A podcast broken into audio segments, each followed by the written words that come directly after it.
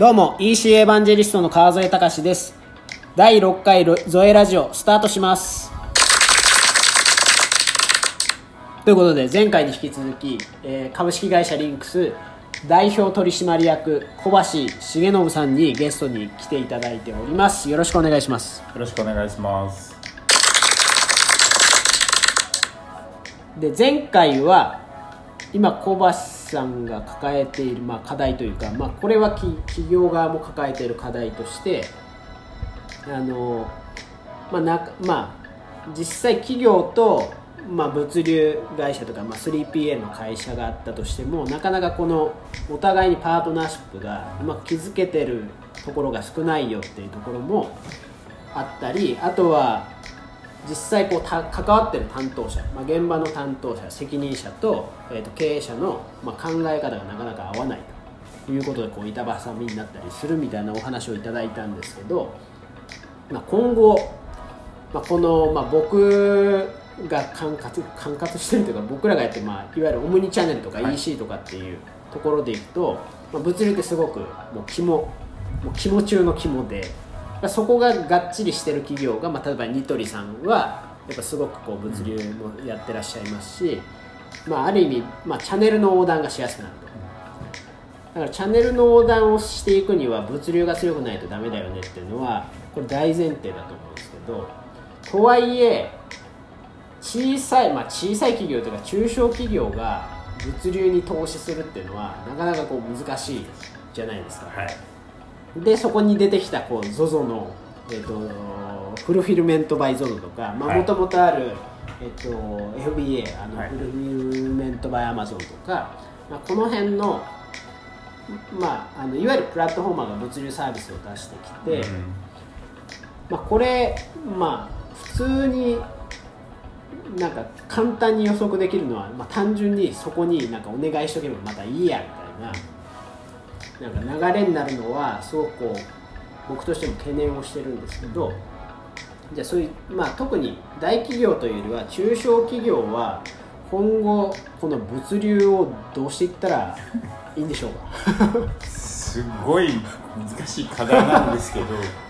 いや利用できるなら僕利用した方がいいかなとは思ってます。あの一社で何かえっ、と今あるそのバックヤードをシステム一つ取ってみても在庫一元化一つ取ってみてもやっぱなかなかやっぱそこに投資できる中小企業はいってすごく少ないので、そのためには利用できるものは利用してやるべきかなというふうには思うんですがあの言うてもまだまだその B2B 物流と B2C 物流ってちゃんときちっと理解されてる方も少ないかなと思って、で B2B ってどちらかというと,、えーと生産管理がきちっと上げながら、あのどうやったら物を納期まで作れるかっていうのが、はい。まだまだこうカオスの世界で納期通り物が来ないとか、はい。来たと思ったら実はその、えーと洗濯ネーム逆についてたとか。はいある中で言うと B2B ってやっぱどちらかというと、まあ、入庫するまでにものすごい労力をかけて棚入れするっていう世界。で B2C はどちらかというと良品が入ってくることを前提にいかに棚入れされたものを、えーその物流のその波動ですよね。あの今日何万件売れたかとか何千件売れたかっていうものに対してどう対応するか、うん。で昨今のロボティクスとかあのロジスあのテクノロジーの進化っていうのは B2C に関してはある程度進んでるんですけど、B2B はまだまだまだちょっとこう暗黒の地というか、はいその B2B の問題をきちっと把握した中で B2C できる会社さんってやっぱまだまだ少ないのであそこはちょっとやっぱもうちょっとやっぱ俯瞰してみないとかなというふうには感じてます。確かにそうっすね。その B2 まあ仕入れたものに例えばまあ抽出検品してその B 品出たら まあ再検品とかっていうこれとかってまだ技術的に解決策がないですよね。全量検品しますしますってなったらわーっていくしかない。そもそも倉庫って実はアパレル倉庫ってもともとそういうなんかあの B2B のアパレル倉庫、はい。そのその面倒なところをやってきたそうですよね。ですよね。はい。でだからこそ、まあ、あまり大手も見向きもしなかったし、労働集約型の、まあ、言う言うてもそれなりにプレイヤーが決まってた世界に今 B2C が来ていろいろその働き方改革やれなんだ中でロボット入ってきてるんですけど、実はここがまだちょっとなんですかね、えー、と課題は残されたまま。なるほど。そこはテクノロジーがなんか必要な領域ってことですよね。そうですでもしくは上流から基地のまあそうですね。良品をどう入れていくかっていうところに本来シフトしていかなきゃいけないところかななるほど。あとまあこっちまあ企業が、まあ、B 品、まあ、結局どこどれだけの B 品率というか、まあ、それがあとは許容できるかってことですそうですね。だからその結局ものづくりの精度を上げたりとかその、まあ、生産管理して、まあ、細かく管理をしていくしか、まあ、どちらかというとブランド側がそれやんないと。やんないとでもっと言うと中小企業はもうあの僕なんか言うとその商品マスター自体も、はい。ある程度統合しちゃえばいいのになっていう気は正直してます。はい。であの RFID 一つ取ってみても、えーと入れるに関してもより上流工程をきちっと整理してマスター情報だけが統一されれば、別に ZOZO の倉庫入っても Amazon の倉庫に入っても、はい。ちゃんとお客さん欲しいタイミングであの物が最終的にデリバリーされればいいだけなんで結局そういうあの消費者に届かないところのなんか細かいこだわりだったり過去からの慣習を引きずったまま、じゃあいきなりじゃあ ZOZO に入れましょうとか、もっと言うと Amazon に入れましょうって言ってもやっぱ自分たちの商品コード自体を変えなきゃいけなかったりとか、い、ろんな課題があるのでそこがその課題をクリアしない限りはシステム投資もできない。かといって大型、えー、と大手のそういった物流インフラに乗るにも、はい。なかなか乗れない、はい。っていくと僕が怖いのはその中小企業中小アパレルは絶滅種になるんじゃないかなっていう、ちょっと危機感がそうですよね。高いかなって気がします50億以下でしたっけ50億以下はもう淘汰されていくという。淘汰されていくと思うんですよまあ、そうですね。僕僕はまあ100億以下でも結構危ないというか、もう買われるかなくなるか。まあ、あとは残るとしたら、まあ、そのそのもう存在感があるようなところじゃないと残らないと思うので特に D2C みたいに EC 系から入ってきたところは規模小さくても、ある程度テクノロジーだとかそういうちゃんとインフラ理解した中で入ってくるんですけど、リアル店舗やってたところが今までどちらかというとどんぶり勘定うん感覚だけでやってきて、IT あのタグさえつけときゃいいんだろうみたいなノリでやってきたところが、やっぱ EC 寄りに EC 寄りとかテクノロジーを使ってなんとかお客さんに近づこうってした瞬間に過去のそのやり方を変えないとの、そのインフラに乗れないので。そこにやっぱシフト転換できない中小はやっぱ多いんじゃないかなっていうのが現状です。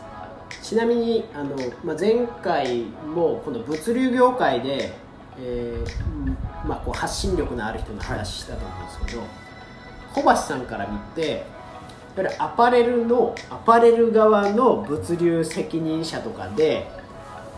あこの人は、まあ、表に出なくてもあこの人はようやってるねっていう人って何人ぐらいいるんですか？まああの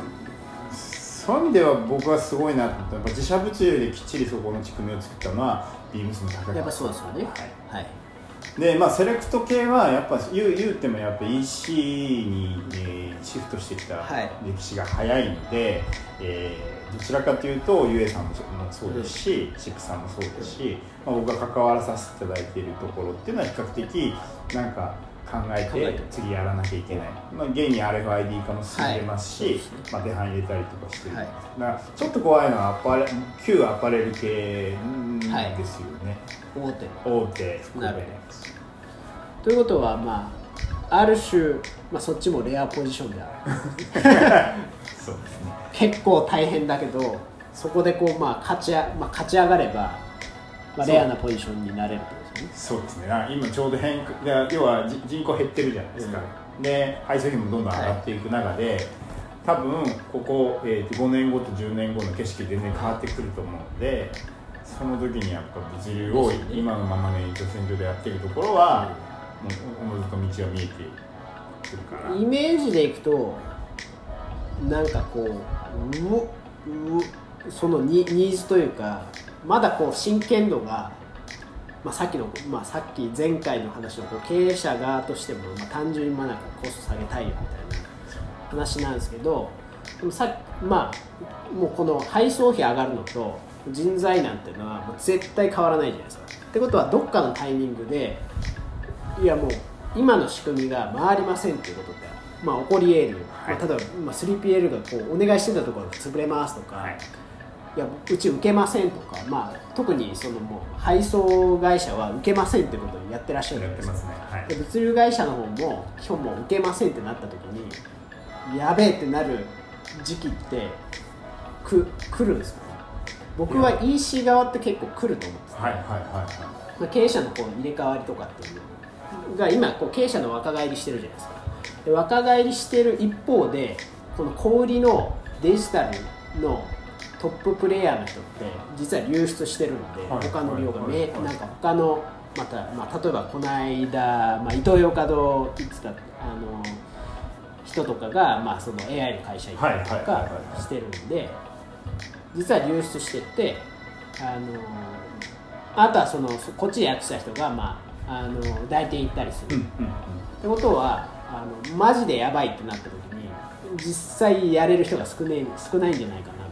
そうですまあそのなんかなまあ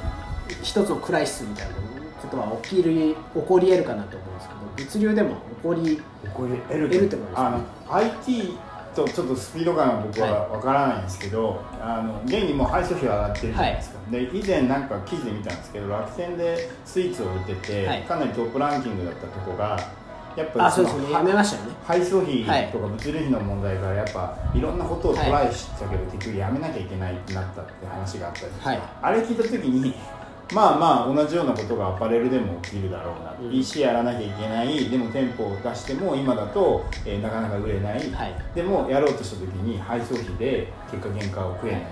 じゃあ単価上げたら売れるかって売れない、は中で結局その楽天で起きたそのスイーツで事業その EC 事業を撤退したのと同じようなことが、あのアパレルこそ起こり得るんじゃないかなって気がしてなるほど。わかりました。ちょっともう時間がないので第3回にわたってどうもあのご出演いただきありがとうございました。こちらこそありがとうございました